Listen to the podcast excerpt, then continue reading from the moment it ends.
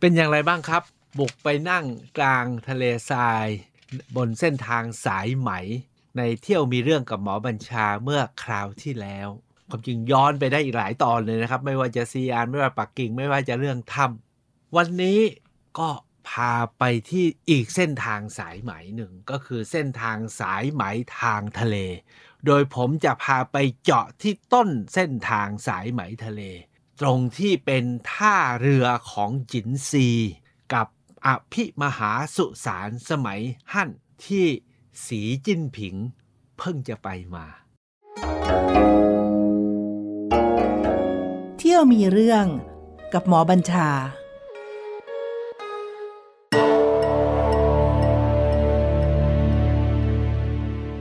ตอนที่แล้วผมบอกมาแล้วนะครับว่าเส้นทางสายไหมเนี่ยมันเริ่มมาตั้งแต่ยุค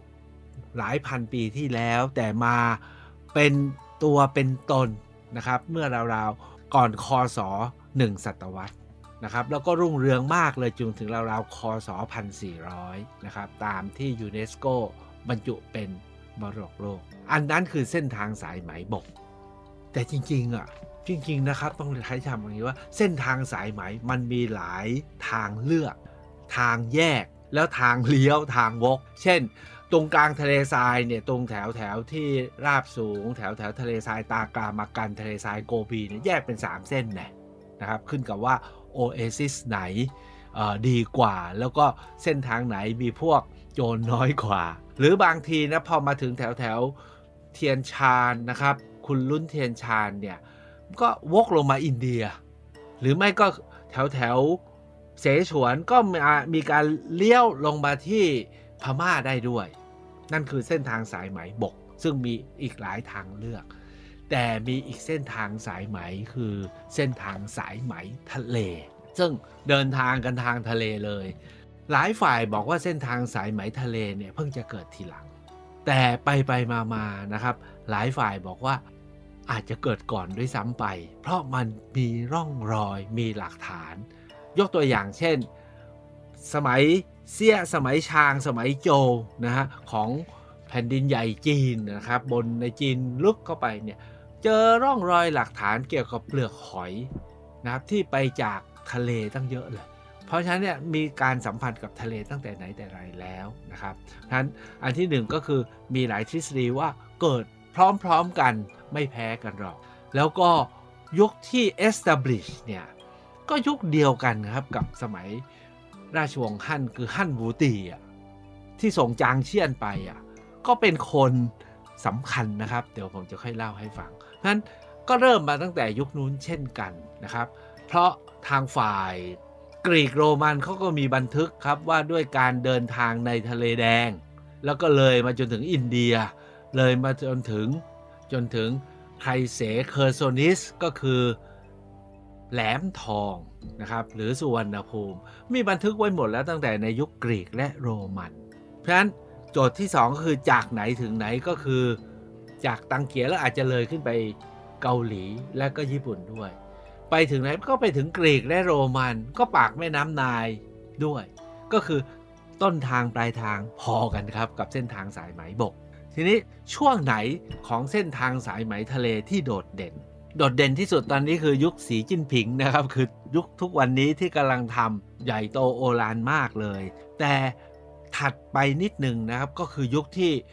ทางโลกตะวันตกตั้งกองเรือปืน แล้วกองเรือสินค้ามาบุกยึด แล้วก็ทำการค้าแล้วก็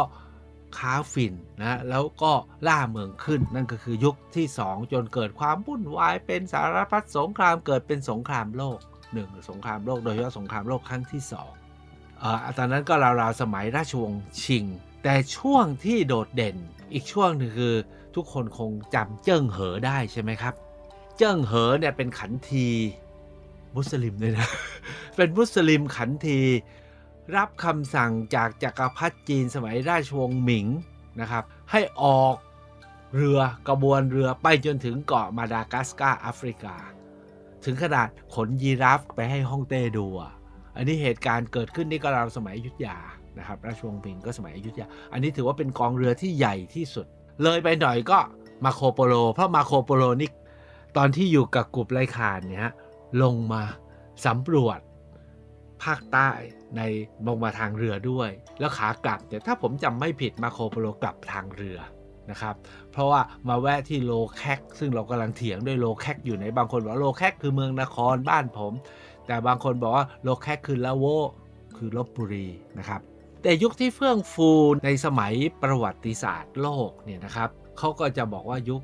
ศรีวิชัย ก็คือเป็นยุคที่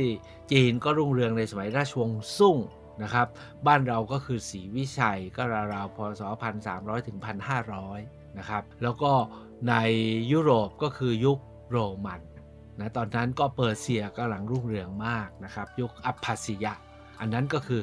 ยุคสมัยที่รุ่งเรือง นักเดินทางสำคัญสำคัญบนเส้นทางสายไหมที่เราพอจะจำได้ก็คือพระภิกษุอี้จิงจำได้ใช่ไหมครับ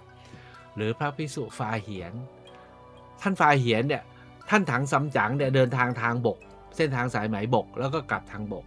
แต่ท่านฟาเหียนเนี่ยไปจากจีนไปอินเดียไปทางบก แต่ขากลับเนี่ยกลับทางเรือ ท่านอี้จิงไปทางเรือกลับก็ทางเรือ อันนั้นก็คือเป็นบุคคลสำคัญที่ถูกกล่าวถึงบนเส้นทางสายไหมทางทะเล ตานี้ผมตอบไปแล้วนะครับ เริ่มตั้งแต่เมื่อไรจากไหนถึงไหน แล้วช่วงไหนที่โดดเด่น ตอนนี้ผมจะพาไปเจาะที่ต้นทาง ทั้งหมดเนี่ยผมเพิ่งไปเมื่อไม่กี่ปีนี้เองครับ ตอนที่ถูกมอบหมายจากจิสดานะครับจิสดาที่เขาทำเรื่องรีโมทเซนซิงเนาะเขาอยากจะศึกษาเรื่องสุวรรณภูมิ แล้วมาขอให้ผมได้ทำการศึกษา เอ๊ะถ้าไปเจาะเรื่องสุวรรณภูมิ ซึ่งรุ่งเรืองมาตั้งแต่สมัยที่มีการเดินทางเส้นทางสายไหมทางทะเลเนี่ยก็ต้องไปให้ถึงครับ เพราะใครๆไม่ค่อยศึกษาไม่ค่อยไป ผมก็เลยเลือกที่จะไปที่เมืองสองสามเมือง แล้วไปครั้งนี้เจอดีทั้งสามเมืองเลยครับ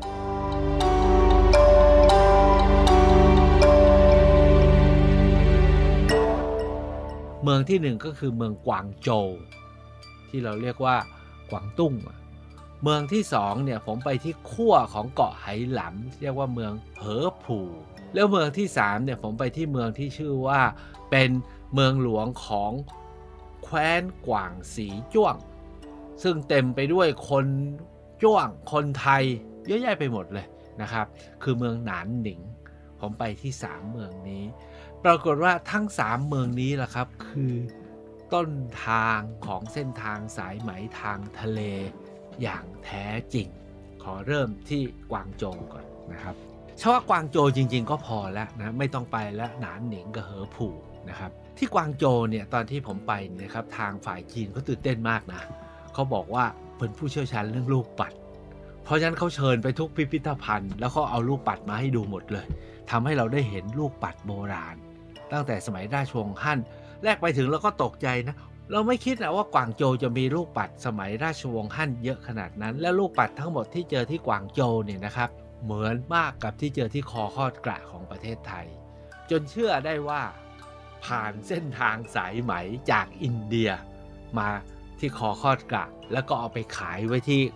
กวางโจวแต่กวางโจวไม่ใช่กวางโจวทุกวันนี้นะครับ คือกวางโจวเมื่อ 2,000 ปีที่แล้ว ถามว่าผมไปเจออะไรบ้าง อันที่หนึ่งมึนมาก มึนที่สุดคือไปเจออู่ต่อเรือสมัยจินซี อยู่กลางเมืองมาเลยฮะเอาว่าถ้าในกรุงเทพแล้วก็อยู่ตรงท่าเตียนนะครับ อยู่ตรงท่าเตียนนะครับ คือเดินเข้าไปถึงเขาบอกเนี่ยอู่ต่อเรือของของจินซีหรือเปล่าไม่รู้แต่ว่าสมัยจินซี เพราะเขาเจอเครื่องถ้วยเครื่องสำริดเนี่ยเขียนอักขระเขียนภาษาเนี่ยร่วมสมัยจินซีหมดเลย แล้วเจอหัวลูกศรที่จินซีผลิตอะจำได้เวลารบมันมีหัวลูกศรสำริดอะ เจอเยอะแยะไปหมดเลย แล้วเขาบอกนี่แหละคือท่าเรือสมัยจินซีที่เก่าที่สุดแล้วที่เจอในเมืองจีน แล้วใหญ่ที่สุดด้วย ทำไมถึงเรียกว่าตรงนี้คือต้นเส้นทางสายไหม ถ้าหากว่าท่านจำได้นะครับว่าสมัยจินซีฮ่องเต้ที่ผมเล่าไปแล้วเนี่ยท่านรวบรวมแผ่นดินจีนได้แผ่นดินจีนเนี่ยอยู่ตอนบนนะฮะแล้วจินซีเนี่ยบอกว่าต้องบุกล่างเพื่อยันเหนือยันใต้ เพราะยันใต้ก็คือต้องต้องยันพวกพวกไปเย่คือเย่ร้อยเผ่าก็คือคนป่าเถื่อนทั้งร้อยเผ่า ซึ่งมีพวกหนานเย่อยู่ด้วย หนานเย่ก็คือพวกเย่ทางใต้เพราะฉะนั้นจินซีนะส่งกองทัพเป็นแสนแสนนะฮะลงมาตี ลงมาตีใต้หลายคนว่าตีมาเพื่อมายันพวกคนคนเถื่อนทางภาคใต้ไม่ให้ไปกวนจีน ตอนนั้นเป็นอาณาจักรใหญ่นะครับ แล้วก็ไม่เคยรวมอยู่ในจีน จินซีนะครับเป็นคนแรกที่ส่งครั้งมาตั้ง 5 0 0แสนนะฮะส่งกองทัพมา 5 0 0แสนแล้วขุดคลองทำถนน ลงมาลำเลียงมาใหญ่โต แต่อันที่สองถามว่าทำไมต้องมาที่นี่ หลายฝ่ายรวมทั้งผมด้วย จินซีอะจำได้จินซีกลัวตาย อยากได้ยาอายุวัฒนะ แล้วยาอายุวัฒนะทั้งหมดเขาบอกว่าต้องไปหาที่หนานไห่หนานไห่รู้ไหมคืออะไรตะกี้ผมพูดหนานเย่นะครับหนานเย่ก็คนเถื่อนทางใต้ หนานไห่ก็คือทะเลใต้ คือจินซีเนี่ย ต้องการของดีจากทะเลภาคใต้ โดยเฉพาะยาอายุวัฒนะเครื่องเทศนะครับ สมุนไพรไปจากทางนี้ เพราะจินซีเนี่ยต้องมาตั้งฐานทัพนะฐานกองเรือ แล้วก็มาพึ่งนักเดินทางที่นี่ อันนั้นแหละครับเป็นต้นทางแน่ๆสำหรับผมนะครับ แล้วก็สำหรับนักศึกษายุคโบราณจำนวนหนึ่ง แต่โชคร้ายครับว่าจินซีเนี่ย ครองราชได้แป๊บเดียว แล้วก็สวรรคต แล้วก็ลูกหลานก็เละเทะทันทีฮั่นวูตี้นะครับฟื้นฟูตั้งราชวงศ์ฮั่นเสร็จ ความสำเร็จสำคัญก็คือฮั่นวูตี้พอตั้งหลักได้นะครับ ก็กำราบตอนเหนือแล้วก็ส่งจางเชียนไปเส้นทางสายไหมบก ตอนนั้นล่ะครับ เกิดการเปลี่ยนแปลงใหญ่ขึ้นที่เขตหนานเว่ที่กวางโจว แม่ทัพของจินซีฮะตั้งตัวเป็นเจ้า แล้วก็ปกครองอาณาจักรที่นี่เรียกว่าอาณาจักรหนานเว่ชื่อว่าเจ้าโม เจ้าโถไอผมเนี่ยไปถึงผมอยากไปหาเจ้าโม เจ้าโถชื่อมันเป็นเจ้านั่นน่าเป็นคนไทยแต่ไปสืบไปสืบมาไม่ใช่เจ๊กครับเขาเป็นแม่ทัพ แล้วพอจินซีสวรรคตใช่ไหมเขาก็ตั้งตัวเป็นเจ้า ตั้งราชวงศ์หนานเย่ตั้งอยู่ได้สักไม่นานนะราชวงศ์ฮั่นก็ลงมาตีได้จนสำเร็จ แล้วก็รวมเข้าไปอยู่ในเมืองจีนได้ ผมอยากจะเล่าตรงที่สำคัญอีกตอนหนึ่งนะครับ ตอนที่เจ้าโมเจ้าโถประกาศตัวเป็นเจ้าแล้วก็ตั้งอาณาจักรหนานเย่เนี่ยนะครับ ก็ปกครองเนื่องจากอยู่ริมทะเลเนี่ยจึงมีไข่มุกเยอะมาก ก็มีของดีเนี่ยไข่มุกเป็นที่ปรารถนาจีนต้องการหมด เขาบอกว่าต้องนอนหนุนหมอนไข่มุก จะทำให้มียาอายุวัฒนะ อายุยืนยาวอันนี้สารพัดปรากฏว่าผมไปกวางโจวันนั้นนะถ้าใครไปนะต้องไปนะครับ มันมีสุสานเจ้าโมเจ้าโถ อยู่กลางนะกวางโจวเหมือนกัน เอาว่าเขาเจอตอนไหนเขาเจอมันมีเนินเขาอยู่เนินหนึ่งนะครับแล้วเขาก็สร้างอพาร์ตเมนต์รอบแล้ว เออเราไปสร้างอพาร์ตเมนต์บนเนินเขาด้วยดีกว่า เขาก็เลยไปถางที่บนเนินเขาเพื่อจะสร้างอพาร์ตเมนต์ที่ไหนได้ครับ เจอสุสานจ้าวโม่จ้าวถัว ใหญ่โตโอฬารจีนนี่เขาเก่งมากนะครับเขาก็เลย reserve ตรงนั้นเขาไม่ถมเขาไม่ขุดเละนะครับเขาเลยเก็บสุสานนั้นไว้เลย แล้วสร้างเป็นพิพิธภัณฑ์ มันอยู่กลางเมืองอะมีมีอพาร์ตเมนต์อยู่รอบนะครับ แล้วเข้าไปดูเนี่ยโอ้โหสุสานอลังการมาก มีของใช้มีเครื่องหยก มีลูกปัดตาด้วย ลูกปัดตาแบบที่เราเรียกตะกร้อนะฮะหรือลูกยอที่เจอที่เยอะแยะไปหมดเลยนะครับ ที่ภาคใต้ของไทยเนี่ย แต่ที่สมัยราชวงศ์ฮั่นฮั่นก็เจอสุสานเจ้าโมเจ้าโถนี่ก็ อันนี้ก็เป็นต้นทาง เพราะว่าเขามีเนี่ยมีลูกปัด มีไข่มุกเยอะมาก ก็ถือว่ามีของดีที่จีนต้องการ แล้วมีลูกปัด ซึ่งเอามาจากโลกตะวันตก มันผ่านการค้าขายแน่นอน จุดที่3ที่กวางโจวที่ผมเรียกว่า ตายแหละตายตายตายใช้คำนี้แล้วกันนะครับ เขาบอกว่ามันยังมีพระราชวังสมัยหนานเย่อันนั้นเป็นสุสานใช่ไหมเขามีพระราชวังหนานเย่ด้วยนะ ต้องไปดู แล้วเท่านั้นยังไม่พอยังมีอุทยานและพระราชวังของหนานฮั่นหนานเย่หนานฮั่นเขาบอกว่าหนานเย่เนี่ยอายุ 2,000 ปีก็คือหลังจินซี ก่อนราชวงศ์ฮั่นจะมาบุกรวบได้ แต่หลังจากนั้นพันปีเนี่ยครับตอนที่จีนปั่นป่วน ก็มีคนกลุ่มหนึ่งเป็นชาวจีน ตั้งตัวเป็นใหญ่เรียกว่าอาณาจักรหนานฮั่นปรากฏว่ามันก็อยู่กลางเมืองอีกครับ เป็นวังใหญ่โตโอฬารแล้วอันนี้มันอยู่ใกล้กับไออู่ต่อเรือจินซีนะครับเขาขุดพบชั้นดินเนี่ย20 กว่าชั้นลึกตั้งแต่ 2,000 ปีที่แล้วจนมาถึงประมาณพันกว่าปีที่แล้ว แล้วเขาขุดเขารักษาสภาพ ให้กลายเป็นแหล่งโบราณคดีให้เราเข้าไปดูแล้วก็สร้างเป็นตึก 3 ชั้น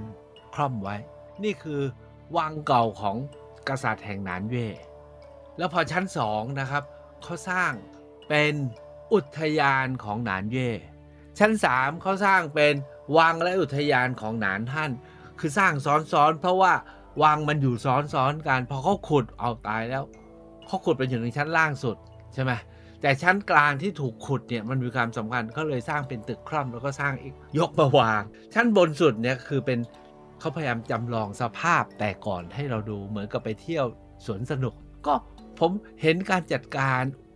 แหล่งโบราณคดี แหล่งเรียนรู้ของจีนแล้ว พอเราเห็นอย่างนี้ อ๋อ นี่ไงมันต้นทางเส้นทางสายไหมอย่างชัดเจนอยู่ที่กวางโจว สิ่งที่ยืนยันอีก 2 อย่างนะครับ ที่กวางโจวมี 2 อย่างที่ที่ไม่พูดถึงไม่ได้ก็คือว่า ตักมอสังฆปรินายกองค์ที่หนึ่งนะฮะที่มาจากอินเดียท่านโพธิธรรมเนี่ยมาขึ้นเรือที่ตรงนี้นะครับ อี้จริงก็มาขึ้นเรือที่นี่นะครับฟาเหียนก็มาขึ้นเรือที่กวางโจวทั้งนั้นแหละ ตักมอมาขึ้นเรือที่นี่ แต่ที่นี่มีวัดอีกวัดหนึ่งสำคัญมากเลย คือวัดที่ท่านท่านว้ยหลางบวชท่านว้ยหลางนี่ถ้าใครเคยอ่านสูตรของว้ยหลางที่อาจารย์พุทธทาสแปลนะครับ ท่านว้ยหลางเนี่ยก็เป็นผู้มีความรู้เสร็จแล้วก็ไปฟังอภิปรายธรรมฟังไปฟังมาตัดสินใจบวชที่นี่เลยนะครับที่วัดที่กวางโจวเพราะฉะนั้นเนี่ยที่นี่จึงเป็นชุมทางนะเป็นต้นทางสายไหมที่สำคัญอ้อ อันหนึ่งนะที่นี่เขามีพิพิธภัณฑ์เยอะมาก ถ้าใครบ้าพิพิธภัณฑ์แบบผมนะ โดยเพราะอย่างยิ่งที่พิพิธภัณฑ์กวางโจวเขามีศิลาจารึกว่าด้วยศรีวิชัยด้วยครับ มีคำอุทิศของเจ้าแห่งเชลิโฟชิ มาสร้างวัดไว้ที่กวางโจวแต่วัดนั้นตอนนี้ร้างไปแล้วนะครับ ศิลาจารึกนี้ที่เคยปักอยู่ที่วัดนั้นเนี่ยก็ย้ายมาอยู่ในพิพิธภัณฑ์ไอ้สำหรับเรานะคนปักใต้คนไทยแล้วก็บ้าศรีวิชัยก็ต้องไปให้ถึงศิลาจารึกหลักนี้เช่นกันนะครับ อันนี้ก็คือสิ่งที่ได้ไปเจอจุดแรกที่เป็นต้นทาง แต่สิ่งที่ยืนยันความเป็นต้นทางที่สำคัญกว่านั้น ก็คือที่เมืองอีกเมืองหนึ่งที่ผมบอกว่า สีจิ้นผิง เพิ่งไปแวะ ตอนที่ผมไปเนี่ยเขาบอกว่าสีจิ้นผิงเพิ่งมาแวะเมื่อเดือนที่แล้วนี่เอง ในการโปรโมทเส้นทางสายไหมใหม่ของสีจิ้นผิง แล้วพิพันธ์นี้สนุกมากครับคำอธิบายเขาแปลเป็นภาษาไทยด้วย มีภาษาจีน ภาษาอังกฤษแล้วก็ภาษาไทย แต่ขอโทษครับ อ่านไม่รู้เรื่อง ผมถามว่า how แปลอย่างนี้ได้เขาบอกก็ก็ให้คนจีนช่วยแปล คนจีนก็แปลแบบภาษาคนจีน เราไปอ่านภาษาไทยไม่รู้เรื่องเลยผมเลยอาสาบอกเดี๋ยวผมจะช่วยแก้ให้นะครับ อันนี้ก็เป็นคำอธิบายในพิพัฒน์แต่ที่อยากจะเล่าที่สำคัญก็คือว่า เมืองนี้ชื่อว่าเมืองเหอผู่เป็นเมืองท่าโบราณตั้งแต่สมัยราชวงศ์ฮั่นนึกออกนะฮะฮั่นจินฮั่นนะครับ แล้วก็ตะกี้พูดถึงเรื่องของหนานเย่หนานเย่อยู่ตรงนู้นแต่ตรงนี้คือท่าเรือใหญ่อีกท่าเรือหนึ่งปรากฏว่า ในบริเวณนี้นะครับท่านผู้อำนวยการพิพิธภัณฑ์ซึ่งนำชมผมเองเนี่ยบอกว่ามันมีทูมเข้าใจคำว่าทูมไหมคือหลุมฝังศพทำเป็นเนินเป็นเป็นโคกเป็นโคกเนี่ยนะฮะมีอยู่หมื่นทูมเป็นเนินเป็นเนินอยู่หมื่นเนิน ตลอด 50 ปีที่ผ่านมาเขาขุดไปแล้วพันเนิน อีก 9,000 ยังขุดไม่ไหว แต่เฉพาะ 9,000 เนินเนี่ยนะเขาบอกขุดไปแล้วเขาเจอของแปลก ซึ่งไม่เจอบนเส้นทางสายไหมบก แล้วไม่เจอที่ไหนเลย ของแปลกนั้นก็คือ ชามแก้วกับลูกปัด ลูกปัดเนี่ยเป็นลูกปัด หินแก้วผลึก amethyst โกเมน carnelian แล้วก็ agate และที่สำคัญก็คือ มี beryl beryl beryl เนี่ยคือ aquamarine อะอัญมณีที่เป็นสีฟ้าฟ้าเนื้อแข็งนะ กลุ่มเดียวกับมรกตนะครับ แต่สีเขาสีฟ้าไม่ใช่สีเขียวแบบอะความารีนเยอะๆมาก รูปทรงก็ไม่เคยเห็นลักษณะนี้ก็ไม่เคยหินพวกนี้ไม่เคยเจออย่างนี้แล้วรูปทรงก็แปลกมาก คนนี้เนี่ยครับผมรู้จักเขาก่อนแล้ว เพราะว่าเขาเคยเดินทางมาเมืองไทยเพื่อมาขอพบผม เพราะเขาเป็นผู้ในการพิพิธภัณฑ์ แล้วเขาก็ขุดค้นทางโบราณคดีมานาน แล้วก็เจอของที่ไม่เคยเจอที่ไหนอื่นบนแผ่นดินใหญ่จีน ซึ่งเชื่อว่ามาตามเส้นทางสายไหมบก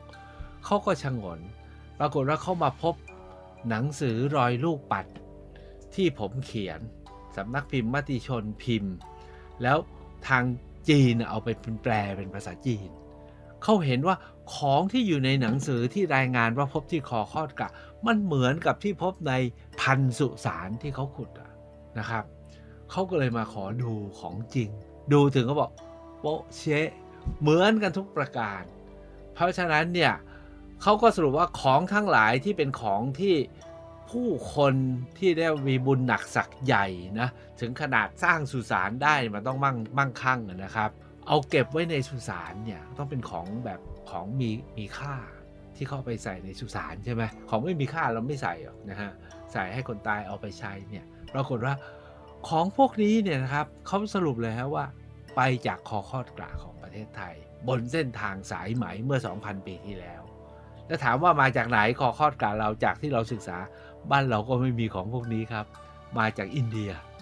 นอกจากนั้นก็มีของบางอย่างที่มาจากโลกกรีกโรมันด้วยเขาเจอชามแก้วจำนวนหนึ่ง ซึ่งก็ไม่เจอบนแผ่นดินใหญ่จีนแต่ปรากฏว่าที่คอคอดกะเราเจอเศษแตกของชามแก้วแบบเดียวกันเป็นร้อยร้อยชิ้นเลย ในเมืองจีนเนี่ยเจอชามแก้วประมาณ 5-6 ใบ แต่ที่นี่เราเจอเป็นร้อยร้อยชิ้นเลยจนนักประวัติศาสตร์นักโบราณคดีบางส่วนบอกว่าลูกปัดกระชามแก้วอาจจะทำที่คอคอดกะก็ได้ เพราะฉะนั้นเนี่ยนี่คือบริเวณที่ผมเรียกว่า อภิมหาสุสานสมัยฮั่น ซึ่งเป็นชุมทางการค้าสำคัญ ตรงนี้มีแม่น้ำแม่น้ำหนึ่งชื่อว่าแม่น้ำไข่มุก ตรงนี้เขาว่าเป็นแหล่งไข่มุกของจีนโบราณ นี่คือจุดที่ 2 ที่จุดที่ 3 ที่ผม ขอพาท่านไปด้วยนะครับก็คือที่เมืองหลวงของกวางสีจ้วง อยู่เหนือเหอผู่ไปนิดหน่อย ก็คือเมืองหนานหนิง ที่นี่มีเรื่องราวหลายอย่าง แต่ผมอยากจะเน้นว่าเขามีพิพิธภัณฑ์นะครับที่รวบรวมกลองมโหระทึกไว้เยอะที่สุด กลองมโหระทึกมีเป็นไม่รู้กี่ร้อยใบ แล้วพบที่นี่เยอะมาก แล้วเขาสรุปนะฮะว่าที่นี่เนี่ยเป็นชุมทางของพวก อูเย่และลุ่ยเย่ตะกี้หนานเย่นะ ตรงนี้คือเป็นเขตของพวกพวกเย่ร้อยเผ่า แล้วก็เป็นคนเผ่าคนที่มีกลองมโหระทึกเป็นเครื่องประกอบสำคัญ แล้วก็ชอบวาดรูปตามผาแดงเหมือนกับเมืองไทยเราก็มีผาแดงเต็มไปหมดนะครับ ทั้งหมดนี้แหละครับคือพื้นที่ที่เรียกว่าเป็นต้นทางเส้นทางสายไหมที่สำคัญ หากเราจะเข้าใจ แล้วก็ ใช้คำว่าโยงมากับบ้านเราเนี่ยเมื่อ 2,000 ปีที่แล้วอย่างชัดเจนเนี่ยก็คือที่ 3 จุดนี้กวางโจวหนานหนิง แล้วก็เหอผู่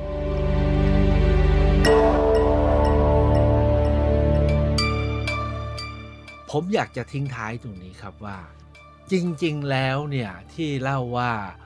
จินซีเนี่ยน่าจะเป็นคนแรก ๆที่ก่อให้โหนด หรือหน่วยของกวางโจวเนี่ยกลายเป็นชุมทางสำคัญของการค้าหรือต้นทางเส้นทางสายไหมเนี่ยนะครับ จริงๆแล้วเนี่ยครับย่านนี้เนี่ยมันมีคนอยู่กลุ่มหนึ่ง ซึ่งอยู่มาเดิม ก็คือพวกไปเย่หรือพวกหนานเย่หรือพวกไตพวกไทย หรือพวกเรานี่แหละครับ แล้วก็ปนปนกับพวกอีกกลุ่มหนึ่งที่เราเรียกว่าออสโตรนีเซียนออสโตรนีเซียนเนี่ย แหล่งอยู่ของเขาอยู่แถวแถวเกาะไต้หวัน แล้วตอนหลังเนี่ยพวกนี้เป็นนักเดินเรือ แล้วก็เป็นนักค้าทางทะเลร่วมกับพวกไปเย่พวกหนานเย่พวกนี้เนี่ยจะมีเรือเล็กไว้เดินทางในทะเลจากอ่าวตังเกียลงมาที่ทุกวันนี้เราเรียกว่าทะเลจีนใต้หรือหนานไห่พวกนี้เป็นนักค้าคนสำคัญ แล้วก็เดินทางไปไปมามาแล้วพวกนี้เป็นนักอพยพที่ยิ่งใหญ่ เขาว่ากันว่าใครคือนักเดินเรือผู้ยิ่งใหญ่ในโลกเขาบอกพวกออสโตรนีเซียน พวกนี้เนี่ยมีหลักฐานการเดินเรือด้วยเรือเล็กๆนะครับ ออกมาจากแถวแถวก้นอ่าวตังเกียฟอร์โมซา ลงมาจนถึงเอเชียตะวันออกเฉียงใต้ แล้วมาผสมกับพวกเราที่เป็นคนมาเลทุกวันนี้ แล้วเลยไปจนถึงมาดากัสการ์ที่แอฟริกา เท่านั้นยังไม่พอนะครับ